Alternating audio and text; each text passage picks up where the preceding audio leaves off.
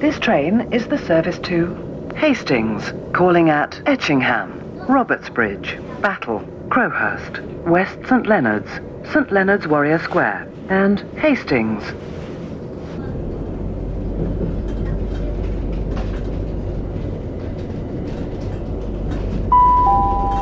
We will shortly be arriving at Robertsbridge.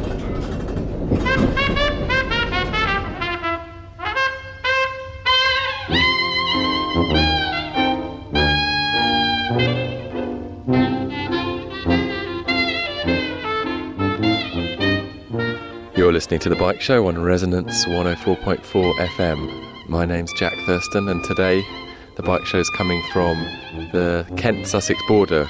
I'm travelling with my old cycling friend Daniel Start. Da- Dan and I have been cycling in different parts of the UK for as long as I can remember. And in fact, my first international bike trip was with Dan back in 1993 when we rode from one side of Romania uh, to the other on a couple of very inappropriate bicycles.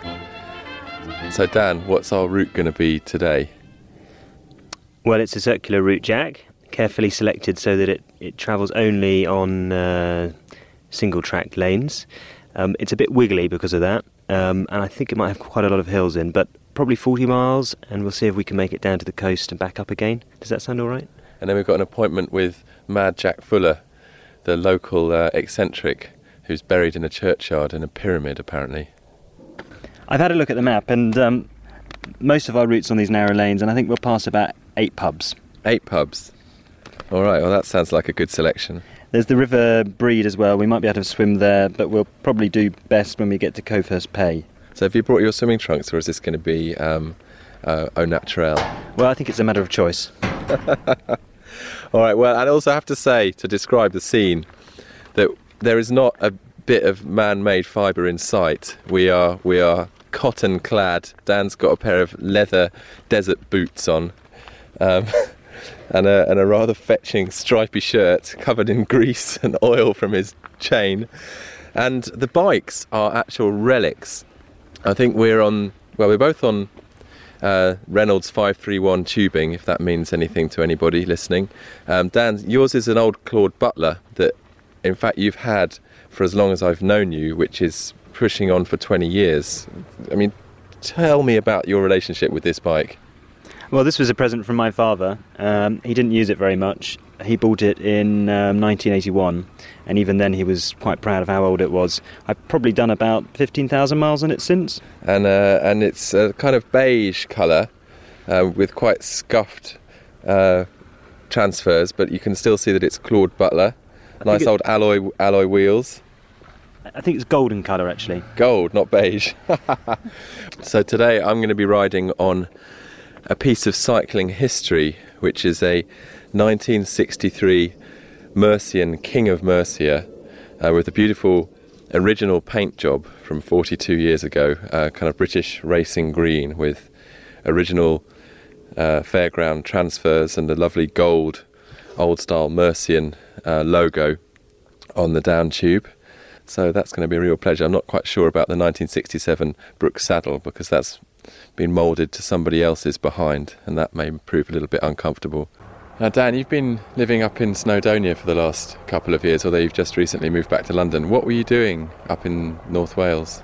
Well, we were trying an experiment called um, Wildfire, which was about um, taking people on urban detoxes up into the mountains, uh, making lots of lots of big bonfires in the woods, uh, doing the odd um, sauna, and just trying to get people into a more intuitive, relaxed state of mind, um, so they could get a better sense of where they wanted to go in life, what was going on for them, create a, create a new vision for where they were going, a kind of um, vision quest, almost like a traditional rite of passage where you escape to the wilderness for 24 hours, fast, and then come back down off the mountain with a clearer sense of purpose. And how does the wilderness fit into that? What's the connection between wild places and the mind? When people go up onto a mountaintop or out into nature, it's about as close as they most people get to uh, having some kind of church, a place where they can feel the expanse of the world around them. They can see and hear um, a wild environment, which kind of locks them into a, a, sense of what their own wildness is and their own sense of intuition about who they are and what they are. It Makes you feel very small suddenly about your life, but it also, when you start to look around for answers in places where you don't normally uh, wouldn't normally look, be quite uh, revelatory for people.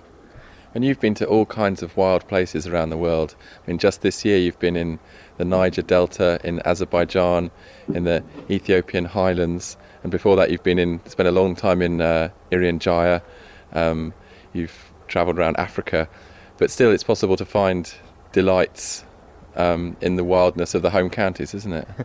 well, I think it's a great challenge, isn't it? What can you find within an hour from London on a train? And um, we've got all these amazing network of lanes and tiny little bits of wilderness, not not very big, but you can find areas where you can almost lose yourself, and you know, Mother Nature is still working hard, and there are animals and a sense of magic that you might get if you're in in Welsh woods or in mountains in New Guinea. Um, and to a certain degree, it's not exactly about where you where you are so much is what's around you and the sense of inspiration that gives you.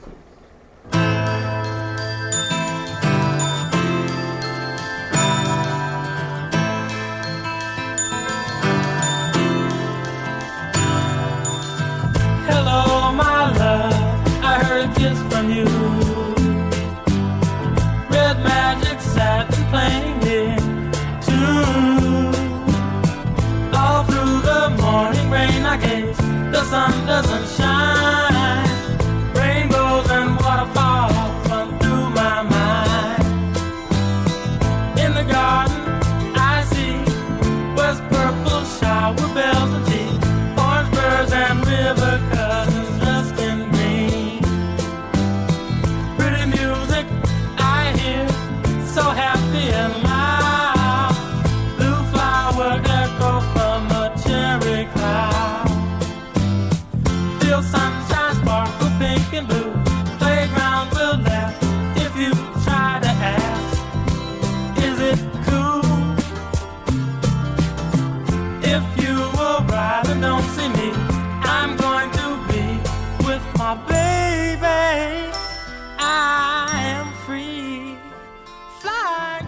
Yeah, we stopped after what would you say about five miles under our tyres. Five miles, three miles. Three miles for what is officially been declared as lunch.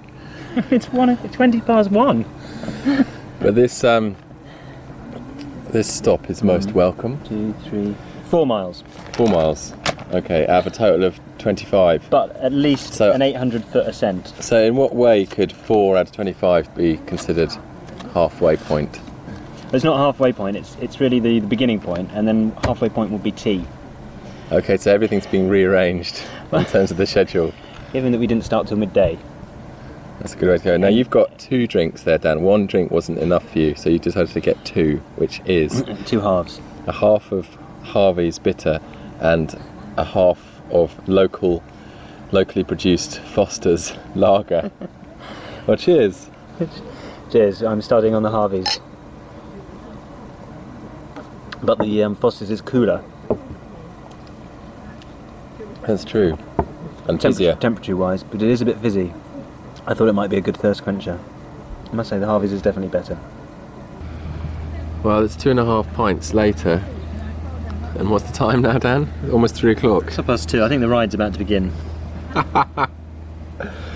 so what's our route now? We're gonna we're, we're cutting off the excursion to Rye. Let's get the um, map out and it's looking like um, Mill Corner, Beckley, down through Beckley Woods. Then there's a no, there's a bridge across. We ought to go on that bridge across the River Brede, a foot, footpath and bridge, or it could be even a ford. I don't know. That looks a bit dodgy there. I think we'll get across there, won't we? Because if it's a footpath, then imagining there's a bridge there, surely. Well, there isn't actually a bridge, but I'm sure we'll get across because what with low rainfall and things. Do you think there'll be a ferryman? And will he take bikes? Maybe in the olden days. And then we're going to loop back round through Battle and uh, back up to Robertsbridge. Excellent. Well, I'm going to follow you. Well, Dan, we just pulled up at Bodiam Castle, which I don't know. I think there's only one word that can be used to describe Bodiam Castle, and that's it's, it's a comedy castle. I mean, this is not a castle for defending yourself, is it? This is a castle for having a children's party in or something. Uh, it was exactly the words I was going to use. It's a comical castle. I think it's the kind of place you would entertain people. It's nice that they let bicycles in for free, though. Yeah. Now, how do you get in? Because there's a huge moat full of ducks and water It's around quite well defended, isn't it? I don't know, but there's some people inside. Maybe they've gone round the back way. Maybe that's easier. I think we should find a boat or swim. Maybe this is the place for the swim. I think there's quite an interesting story about this castle because well, there's stories I can't remember though. but apparently, it, it was during the Great Civil War, and all the round coats, And the roundheads, Dan. the red coats, I'm thinking. The of, roundheads. What do the roundheads do? they came in and they they sacked the castle and decided to take the roof off so it couldn't be used anymore. But which is why it's got no roof. Wow, a tragic incident in the history of castles. But a clever strategy, don't you think? Although I'm sure they could have defended themselves without a roof. Maybe they had. Um, they didn't have any aeroplane then, did they? Not in the Civil War, Dan. No. When was that? Which century? I think geography is your uh, strong point. I have to say, in expeditions, when it comes to history, you're a complete dead loss. Yeah, it's true. They've said that before.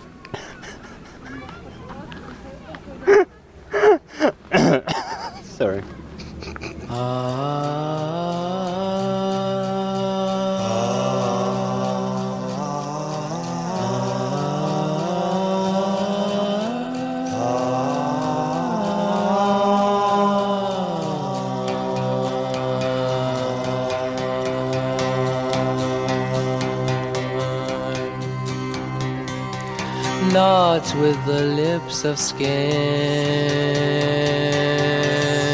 nor yet with the lips of dark snow. But let the white dove sing of the body of life of the lover whose love is complete. Hold hands out to greet. Ah, let not the swan be brought low.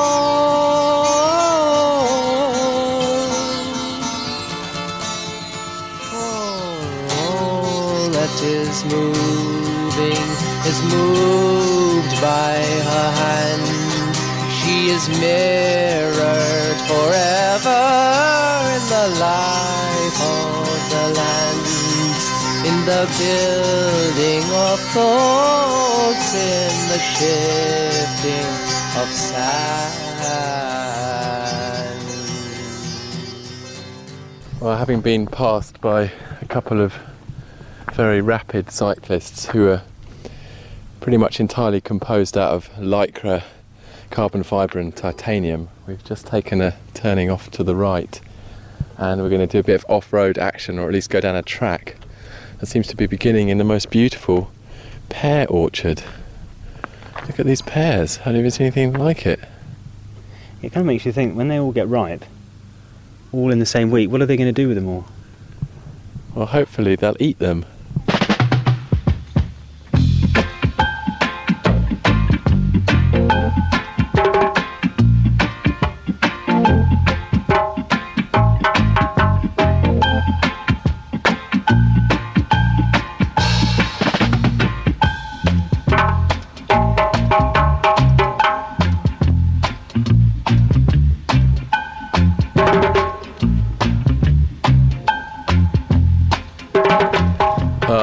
Hill after the pub is always a bit painful in the legs.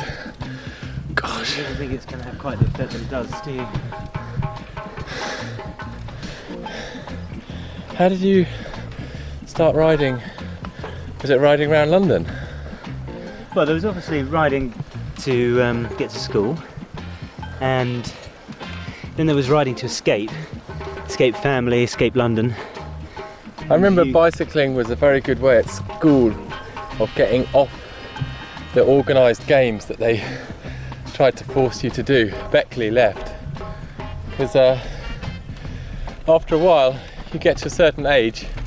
Well, the age is probably about 12 when you actually don't fancy doing cross country, even if you ever did fancy doing cross country, More to the point, and you're no good at cricket or football. and you're no good at cricket or football. And so it seemed like a perfect plan to organise a cycling club as a kind of alternative but officially sanctioned sporting pursuit. You're in charge of that pretty much when you're the, you were the chief ringleader anyway. I think it was a rather organic movement, wasn't it? But um, I think we need to pay thanks at this point to Andrew Shidlow, our mad Polish chemistry teacher. So we, need a, we needed a school teacher who would sort of officially sanction to take the group out. And um, seemed to let us go to all the pubs, didn't he? He did. I think he was upset that there weren't as many explosions en route as he would have liked.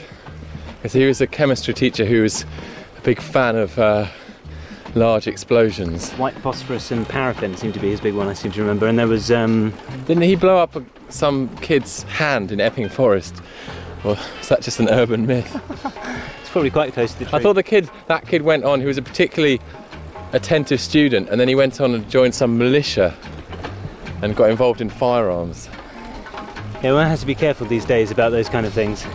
We never made peroxyacetone though.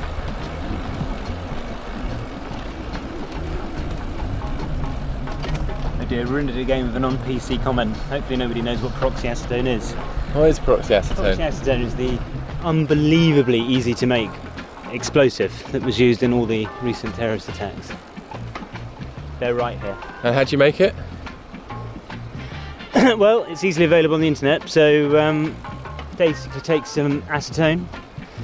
What, which, where'd you get that from? is, Uh, nail varnish remover. You can buy it in bottles of 100 mils, 500 mils. Take some battery acid for cars, boil that up until it produces white smoke. That turns it into concentrated sulfuric. And then you add that to hydrogen peroxide, which is used for hair bleaching. You mix the three together and you leave them stirred but not shaken overnight in a fridge. Produces crystals of peroxyacetone. You only need about five kilograms of that. And that'll make you a bomb. very, very unstable. Degrades half life of about three to five days. So you've got to use it quickly. Use it quickly, it goes off. Yeah, very unstable. So sometimes used as a detonator in its own right. Feels good to be making some distance now, doesn't it? Well, we have a very straight road ahead of us with one of these lovely kind of archways of trees where the trees on either side of the lane have kind of joined up in the middle. So if you were a squirrel or some kind of bird, you could um, you could just hop from one side of the road to the other without actually. Oh, there's another cyclist picking blackberries. Let's stop and talk to her. Hello. Is it blackberries already? Really? The trouble is, picking blackberries while riding a bike puts you at grave danger of puncture, doesn't it? With the thorns. So we just come through a woodland, but it's quite interesting because on either side of the lane there's quite a different kind of woodland. I mean, what's what is it? This is conifers to the left, to the to the to our left. And what's that on the right hand side? Is that beech coppice? I think it's um, hazel coppice actually, but it's not been managed for about 10 years. You can see the poles have become more appropriate for sort of teepees rather than um, yurts. Very, very overgrown stumps, but and very dense and penetrable. That's kind of good wood, as opposed to evil wood, which Tradi- is traditional wood. That's certainly traditional. On the other side, you've yeah, it's all conifers and had their life and life and soul sucked out of it. Scary though, quite fun to wander around in in a scary kind of way. Got no magic though, has it? I can hear a squirrel. If you go into it. Dan is now entering the hazel coppice. And he's completely disappeared from view. Amazing how much lower the lane is than the woods, isn't it? You kind of have to climb up into the woods off the lane. So what's the That verdict? has not been managed because there's huge, huge bits of contorted, overgrown coppice stumps. I suppose I don't know what you do with the wood these days. We could use it to build a yurt. Well, yeah, well, a teepee, yeah, because you, you need really perfect for big, the big fat struts of a of a teepee. Wouldn't be any good for a yurt. You need lots of narrow poles for that. But um, I don't know what else you could do with it. When it, once it gets this size, it's basically ruined. You've got to cut all the big ones off again and start again. It's the poles that are useful in coppicing, up to about an inch or two inch diameter. Maybe this is the bit of wood that you can buy, Dan. Yeah, I'm getting off that idea. I think. Just think, what's the point of buying woodland when you can just sort of not pay anything for it and visit it when you want? Well, just wander in. Well, exactly. You wondering you could probably stay a few days, probably a few weeks. Nobody will know. Yeah, that's a nice uh, approach to um, Right a- to access. Right to roam. roam, right to use, right to habitate. It's true. I mean, what harm are you doing? I'm not doing any harm, but people kind of have a, a sense that they want to. I suppose you know it's like why why would you want to own a bit of woodland when you can use it anyway? You've just got extra stress, worrying about how it's being used and maybe the fact that you're trying to keep people out. I think it's nice to be able to go into a bit of woodland and maybe stay a few nights there and light a fire without worrying that somebody's going to come along and turf you out. But usually you're not going to get found anyway. Anyway, you could always go and ask them if you could go and stay in there for a few days. You might think you're travellers. We used to have some woods near us in Cornwall, and people came and did that. It's beautiful looking up at the uh, canopy of hazel leaves and the sky above them. It's all kinds of different shades of green as one leaf goes over another leaf and creates a kind of darker shade. Incredible sort of mottled collage, isn't it? Quite psychedelic, quite psychedelic.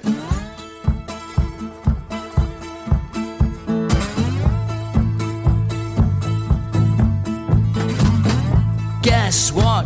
I've spoken to Norm.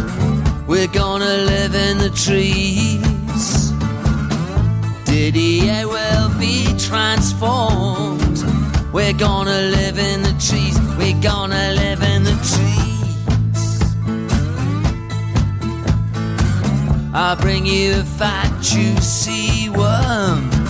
I'll bring you millipedes. Open your beak and close your eyes.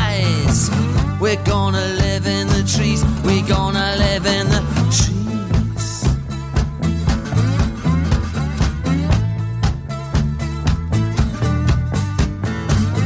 Norm tells me you're ready to fly. We're gonna live in the trees. You're that much closer to the sky. We're gonna live in the trees. We're gonna live in the trees. You either take off or you don't. You can't fly by degrees. But fly an inch and yo, woo, fly a mile. We're gonna live in the trees. We're gonna live in the trees.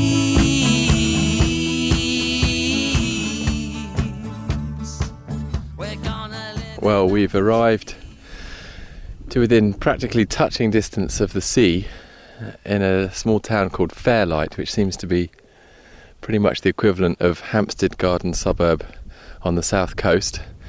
And um, this is where I have to confess that Dan is quite the world's worst map reader.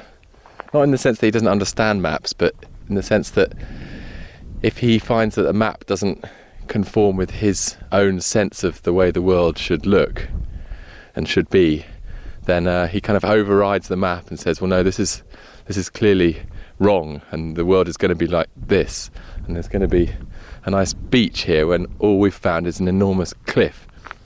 Anyway, he's insisting that there's a way down, so I've let him go off and investigate and uh, see if he can get down to the sea. But um, we'll see what happens. I can still see him, and he's looking down over the edge of a precipice. And so the verdict is I can't do it in these shoes. I might do it barefoot, but I don't, I'm not going to do it by myself. if people have been down there, you reckon? Yeah, foolhardy people. it looks nice. Water looks warm. How about we just go down to Fairlight Cove and uh, have a I'm nice swim going- down there? Going down to a grotty little place like that. Because we're going to have to cycle all the way back up. Because our route takes us over that hill anyway. We're going to have to go all the way down and all the way back up to go for a, a swim in a sort of concrete promenade. It doesn't feel wild enough to me. We found finally a wild part of the Kent coast. All we need to do now is. Climb down a cliff.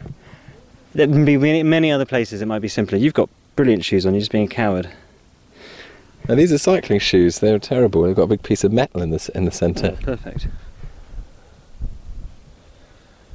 Perfect. Y- I think a rope would be useful as well. Maybe we could take one of those chains. So you reckon we need crampons, ice axe, and rope to go down this cliff to the sea? I think those were your words. Well, it's past six o'clock, and uh, still lovely and warm.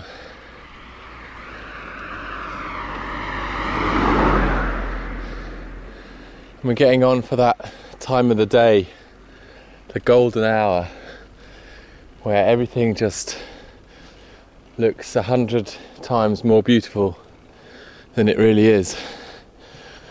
Uh, or maybe it looks as beautiful as it really is at this time of day. Stunning, isn't it? Yeah, it's a nice time of day. It's beautiful light, good for photography. Golden glow. Well, we just have to recount the most amazing sight coming down through a lane back there. I was cycling behind Dan, and this enormous white barn owl just flew out of the trees and flew down the lane. And, and on top of Dan's head, it looked like it was swooping down, mistaking your head for some owl dinner. It was incredible. Have you ever seen an owl like that? It was absolutely beautiful, isn't it? Huge white body. Really beautiful flying thing. And then it stopped in the tree, had a look at us, and uh, flew on again. Yeah, it kind of it looked behind, looked over its shoulder, didn't it? That's when we could really see that it was an owl. Just flying along beneath the boughs of the trees that were overhanging the lane.